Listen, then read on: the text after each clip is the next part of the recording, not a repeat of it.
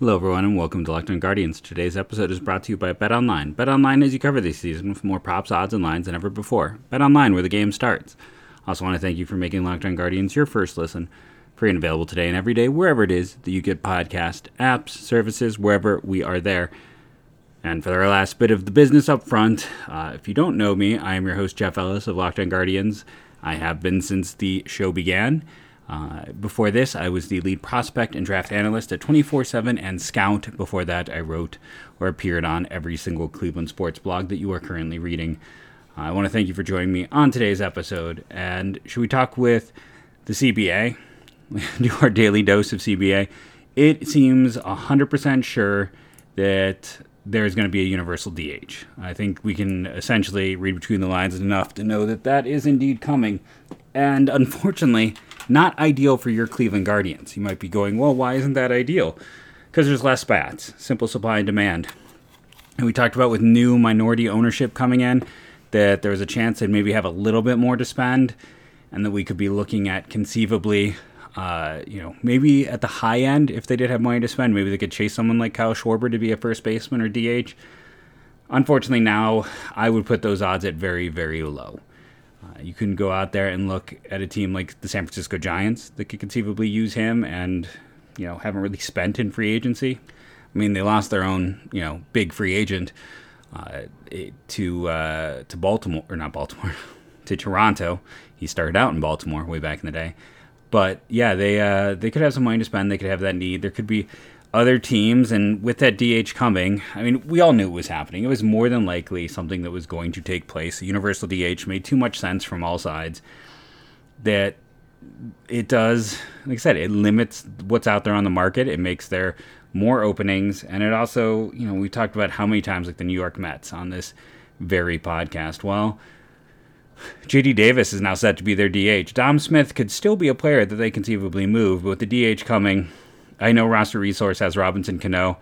I mean, I wouldn't be surprised. I, I need to look at the Robinson Cano contract, but I, I, he could be cut. Like, I mean, you're not going to play him just because, yeah, he's signed through 2023. Ouch. Uh, I, he's 39 years of age. He didn't play at all last year. And when you go back to 2020, uh, I mean, he, he hit well in 49 games. It, it was a very small sample size. Uh, the year before that, his first year at the Mets, he was a below league average bat. Uh, before that, I mean, he was a, still productive into his you know mid 30s offensively. Defensively, he was a mess. Conceivably, he could could be the DH for the Mets, but after a year off, and he was just recently, well, recently in November, taken out of the Dominican Winter League because of a lower back problem. And let's see, and you know he turned 39 in October. I, I think Davis is going to be the guy. I wouldn't be surprised if Cano is a buyout candidate for them. They have the money to do it, and he seems to be kind of a waste of a roster spot right now. So, yeah, Robinson Cano. I, I don't think, even though roster resource has him there, that is going to happen.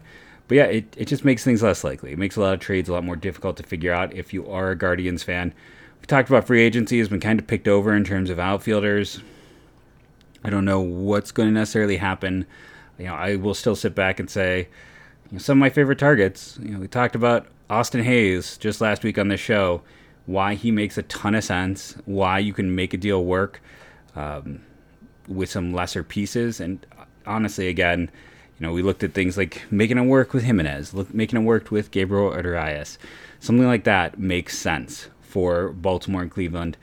Uh, and again, if Baltimore were to lose Hays from their outfield, uh, you're looking at like Ryan McKenna or DJ Stewart or Jorge Mateo as an everyday starter.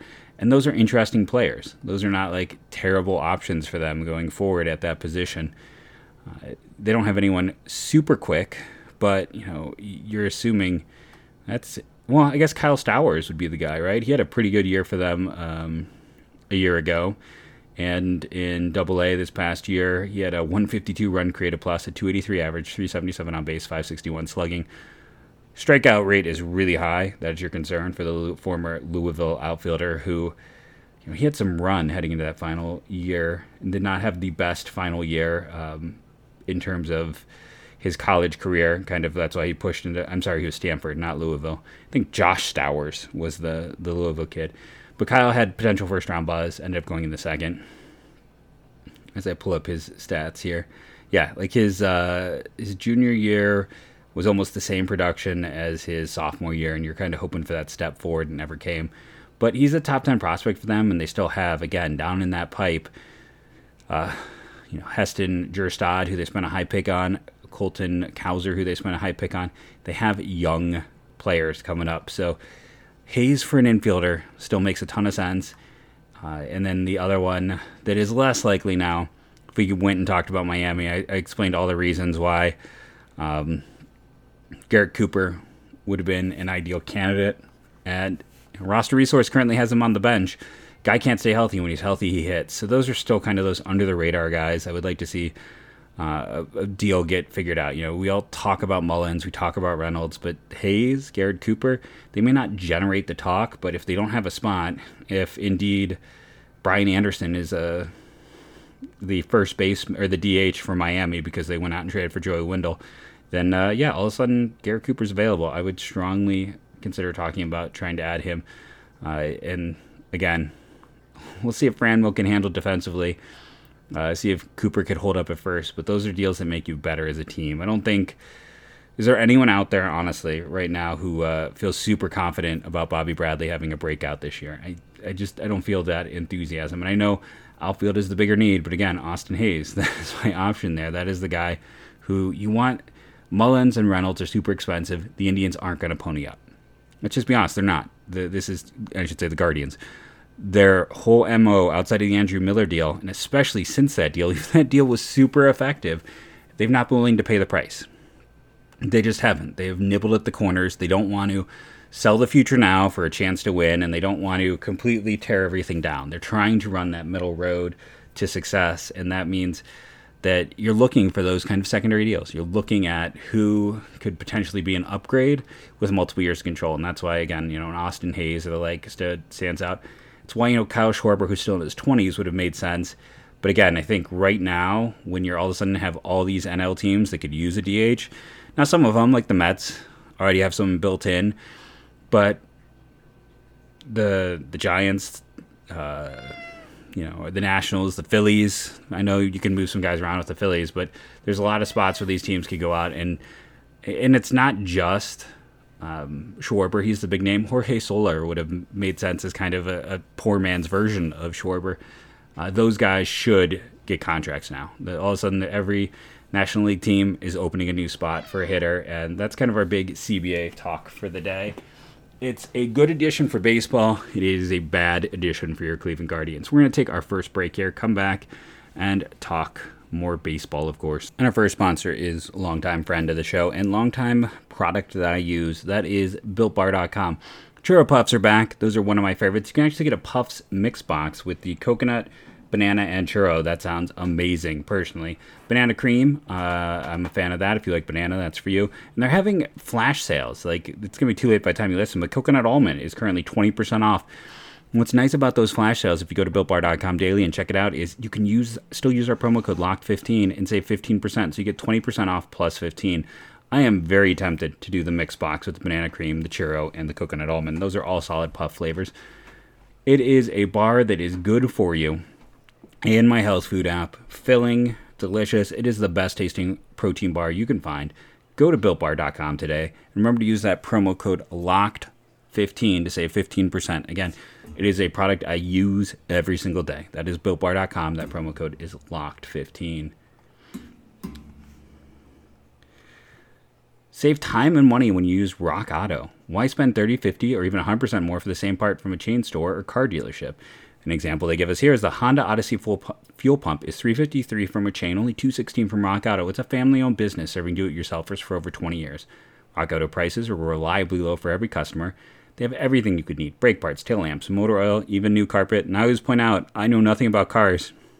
You can still get your filters and get things like windshield wipers, things that are you can watch a YouTube video to install and save money at rockauto.com. And make sure that when you go to rockauto.com right now, see all the parts for your car or truck right locked on in the how'd you hear about us box to know we sent you.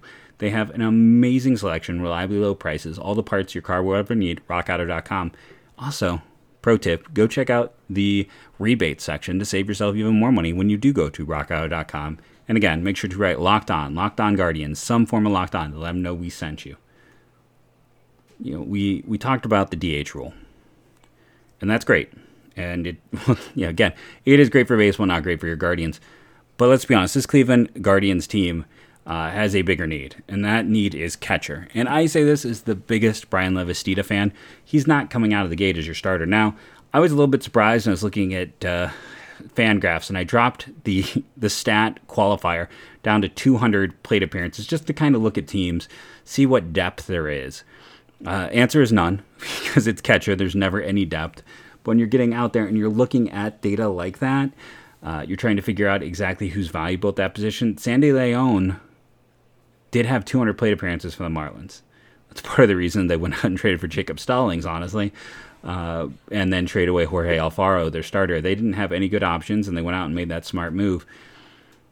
The Guardians, again, I like Lavastida, but if Hedges and Leon is who they have back there, that's, uh, whew, right? Does anyone feel good about that? You should not. Uh, I mean, it's it's you probably be better off DHing for your catchers and just letting the pitchers hit. It's it's a brutal combination there. So looking across the league, who are non-starters who conceivably could you know latch on somewhere? Uh, unfortunately, one of the main guys would have been uh, Manny Piña, who went to the Braves on a two-year, eight million dollar contract in the offseason. He was you know 95 runs created plus, a 9.8 defense. He had a lot of good indicators, which is why the Braves went out and added him, right? Now, it's kind of interesting because the Braves have Travis d'Arnaud, who is a pretty good catcher in his own right. Uh, so they have a really good backup, and they're paying him $4 million to back up uh, their starter, which, again, I guess it's nice work uh, if you can get it, and it's nice when you're the Braves, you can have that kind of depth at the position. Uh, but yeah, it was interesting to go look at that and realize – you know, they signed, put money into their backup catching position. Now, they aren't had a, down year last year. So I guess it's also insurance. Maybe they're to try to do some platooning there. But uh, yeah, it's that was interesting. That was kind of one of the names. I was like, okay, this is interesting. So when I was looking at it, there's essentially three names. Uh, do we go in backwards order? How do we handle it? Let's talk about Elias Diaz of the Colorado Rockies. Now, uh, he played in Colorado which is you know we still know that that's always a, a situation where you're getting a guy who uh, gets a bit of an advantage from their hitting. But Diaz is a 31 year old catcher. Colorado is also going nowhere, so there is that as well.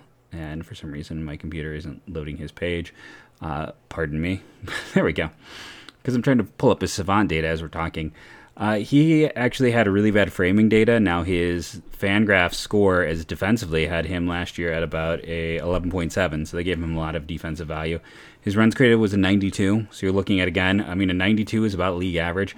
That was in only 106. Well, 106 games is good for a catcher. What am I saying? In only 371 plate appearances. Uh, the data isn't great on him. You know, he doesn't strike out a lot, but he doesn't. None of the other data is is whiff percentage. Again, when the K is is good, you expect the whiff to. There isn't a whole lot there. He's really kind of a low average swing, but the Rockies are the Rockies, so I expected him to potentially be available. Uh, Toronto is fascinating. I know everyone's going to be like, okay, because the Blue Jays have been at the center of like every single Jose Ramirez rumor.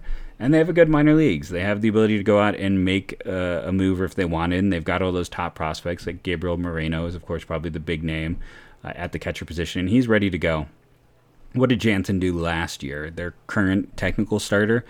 Uh, well, looking at the data again for him, runs created plus of a 105. That's after, you know, his last time he got an extended look. Well, he got a good look in 2020 and was at an 84. The year before that, when he had 300 play, 384 player appearances, he was at a 68. You know, there was a lot of positive feel after his late call up in 2018 it hasn't come together consistently for him. He's been a solid defender, and he was worth 1.4 a year ago.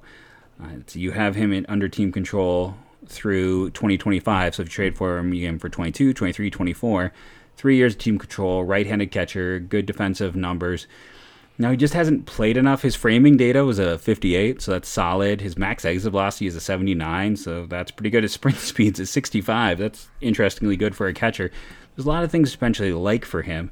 Question is, you know, is Toronto feel comfortable enough just running with their young kids? I I don't have an answer for that yet. I don't know where they are, and I don't know how much you value any of these catchers. I mean, he's not a proven catcher, but uh, general to all things, he's, he's got pretty good data. You know, he's a guy that you look at and you see an opportunity for him to be an above league average catcher with multiple years of control. So you're betting on a an unknown with potential above average upside. I mean, ceiling on a player like that is if Jansen can repeat what he did this past year, it's probably a top five to ten catcher. It's a league average bat and league average defense and above league average framing.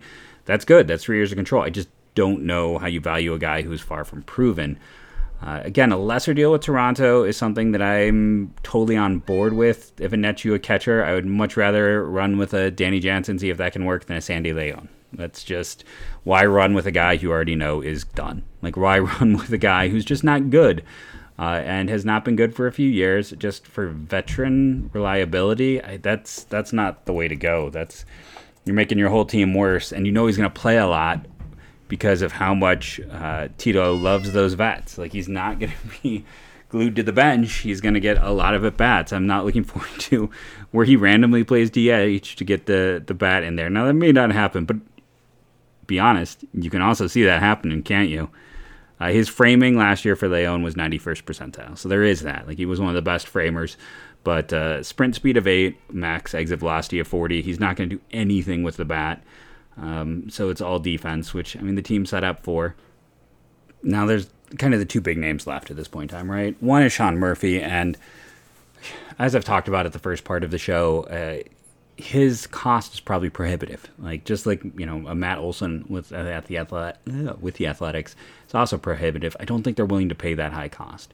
Uh, Murphy you know, not to say they couldn't have drafted him.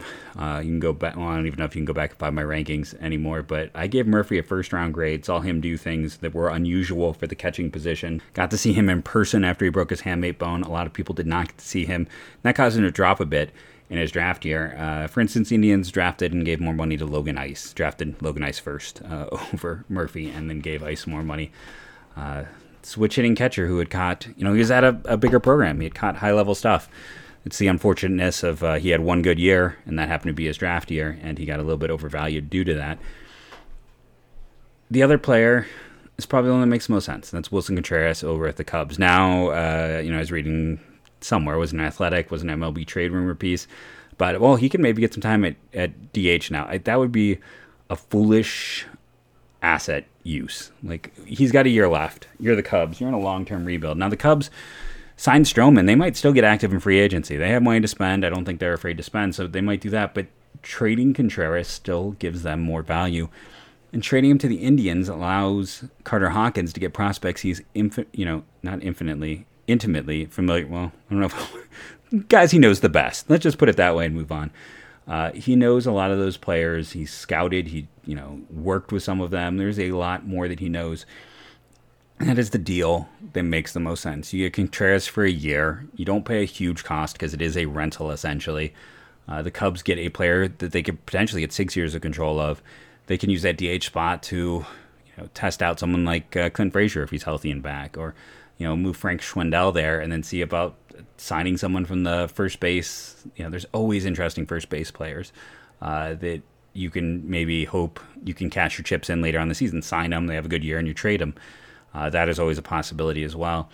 So I, I think it makes a lot of sense for them to move on uh, to get a piece, and it makes a lot of sense for the Indians because you have Lavastida uh, this whole year getting ready. You can hopefully by end of the year maybe he's getting in some spot work in the majors. He's already on the 40 man.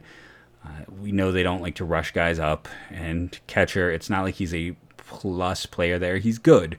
He's the ability, I think, to be a good defender at that position, but I don't think he's necessarily going to be like Perez, Hedges, or, or Leon and the question is, are they willing to take a step down to get a little bit more offense? I don't know. We'll have to see. But Contreras would still, I mean, one could make a case that, you know, Contreras is already that step down, but they also ran with Wilson Ramos last year, who was a pretty big step down in terms of his defense. So uh, they have shown some recent uh, willingness to take a step down to get something there. I don't know. We'll have to see. But Contreras still makes the most sense. He just all around makes the most sense to Cleveland, especially if you can work some of the fringes, trade some of those lesser prospects that are not uh, vitally important to your team, that are you know uh, already in up the middle talent where you have so many players that uh, even if you're good, it's going to be hard to see the light of day. Let's take our last break, come back, and talk more about the Guardians. Football might be over for the season, but basketball is in full steam for both pro and college hoops. From all the latest odds, totals, player performance, props, to where to find to where the next fired coach is going to land, betonline.net is the number one spot for all your sports betting needs. BetOnline remains the best spot for all your sports scores, podcasts, and news this offseason. And it's not just basketball. BetOnline.net is your source for hockey, boxing, and UFC odds right to your favorite Olympic coverage and information. Head to the website today or use your mobile device to learn more about the trends in action. BetOnline, where the game starts. So we discussed it last week that the uh, spring training is going to happen on time. Let's be honest and move on from that. Uh, you should probably address the court uh, case if you missed it, where uh, uh, teams that have like minor league players not on the 40 man roster come out and take part in camp feel that that counts as training, so they shouldn't have to play those players. They put them up, they feed them, they take care of them. That it's like going to camp, and that that would cost you if you were like a college player, if you wanted to go to like a summer camp with the level of instruction and housing and everything, that's worth several thousands of dollars it's a pretty bad argument. We've already talked about the owners are really doing a poor job in this lockout to do anything other than make themselves look awful. Where um, they complained about the cost of the sport. They said, you know, recently Rob Manfred, I won't uh, get into his whole thing, but he said that, you know, the stock market is a better investment than a baseball team. I, I don't think I've ever seen a stock market investment be as consistent in its return on investment and a constantly upgoing price. Again, remember that when the Dolans sell the Indians, they're going to, it looks like, make a profit of nearly a billion dollars for less than 20 years of work. And if it's not a billion, it's still going to be something like 800 million for, you know, uh, from when they bought the team in 03, 04 to now. So in about, all in all, 20 years to turn 400 million into close to, you know, 1.4 by the time it's all said and done. It's that's not counting any money they made along the way, which again I have a hard time believing they really lost a ton of money. But yeah, uh, Manfred made that statement about you know it's it's a better investment to invest in stocks. And again, on top of you know, hey, you get all the cachet that goes with it. You have all those free tickets. You get to do all those extra things. Like, don't tell me there is not value in owning a team beyond the bottom line. I'm, I don't believe that. So they've done a really poor job in terms of negotiating in public because uh, it's they're used to being able to use older approaches where the longer these things went, uh, fans turned on players. But that was before we had this big open information age, and players can better leverage information. And when we've talked about, again, the owners just misstep, misstep, misstep so far, to then have this lawsuit come out is like the worst possible time where we've already had all of this debate and they've already looked really bad. Um, where even like people who had backed them in terms of like the Senate at one point in time. I remember there was like a bill essentially to like help keep minimum wage not applying to minor leaguers. And uh, eventually, one of the people who helped sponsor that bill backed away once they kind of someone got in their ear and explained how bad it looked and that everything was not quite how it was presented. So they've already got that bad look, and we've you know years of bad looks about not playing paying minor leaguers uh, anything at all, or even really taking care of them. And this whole idea that they're going to finally give them housing is kind of not the best look. Uh, but it's good that it's happening, but it's been slow in happening. So now to have this whole thing where it's like, hey, yeah, you have to come to Arizona on your own free time. Uh, we'll put you up and take care of you. You can't work, you can't have another job and make money, but we also don't think we should pay you. And if you don't do it, it's going to put you behind the eight ball. It's going to make it harder for you to have your career. It just doesn't look good. And again, it's not like you have to pay a huge amount of money. There's just certain things you could do to make that not turn into an ugly situation. But the owners are just. Does anyone out there feel like they're doing a good job during this? I, you know, again, I'm not. I got in trouble for saying it's billionaires versus millionaires and people showing that like most baseball players aren't millionaires. I'm like, well, yeah, but it's still like the rich versus the rich. Okay, it's just the ex- the obnoxiously rich versus the kind of rich. And yes, I know players get taxed at such a high rate because they make a lot of money, and those who get up, you know, a lot of players leave baseball um, having barely had a cup of coffee and not having made hardly any money for all those years. And there are those guys who, I mean, they fight it out for years and years and don't really get to collect anything because you don't get paid much in the minors and you maybe got up for an at bat or two and it was a short term thing and you got a high tax rate for that temporary time. So there's a lot of parts, but at the end of the day, it's still the Major League Players Association is a collection of very rich people. The owners are a collection of obnoxiously rich people both sides are, um, you know, it's hard to root, find a rooting interest. There are things I've liked in both sides' proposals as a fan of the Guardians. Uh, I think the longer this goes on, the more damage both sides just kind of do to the sport. We'll see uh, how it goes. I just thought I had to mention this court case because just last week's show I talked about, well, we'll probably see some form of spring training with minor league talent, and that someone like Oscar Gonzalez that could benefit. Uh, I saw Ken Rosenthal did a piece, and he mentioned the Rule 5 in there and how it could be crazy that the Rule 5 could happen as spring training is happening. Uh, it's going to be interesting to see the rush of players to sign. It's going to be uh, a disaster on a lot of ways. It's just going to be okay. Everyone wants to sign and get to camp. Everyone needs to go. You've only got a few weeks of camp. We got to see what we can figure out. It's going to be breakneck if everything comes together in time. Right now, we still, uh, you know, about the best piece of news we do have is that uh, the Players Association didn't hate the owner's last offer as much as they expected to. So we will see. Uh, in terms of the Guardians, you know, I'm gonna just keep saying what I've been saying that this team really probably needs to add a catcher, a first baseman, and one outfielder, and then a relief arm or two. We'll see if they can figure it out, what they can manage. Uh, I also have a sinking suspicion when things are that chaotic, uh, they might try to bring in some of those cheap players. It seems like the perfect time to do like the Guardian special of trying to find, you know, the Scott Kazmir, the Bryan Shaw, the Jeff Manships, the so on, so on, where they go out. And now occasionally you also get the Domingo Santanas, the other side of that coin. But we're going to see a bunch of those deals, maybe even on some players you didn't expect. If draft pick compensation goes away, I will say this it does seem like it's going to go away. And if all of a sudden somebody like, uh, well, again, it comes down to how much this new group of DHs is going to kind of shake things up uh, in terms of teams having another need, but it might open the Guardians up for someone like Michael Conforto. That might be all of a sudden our new high end player.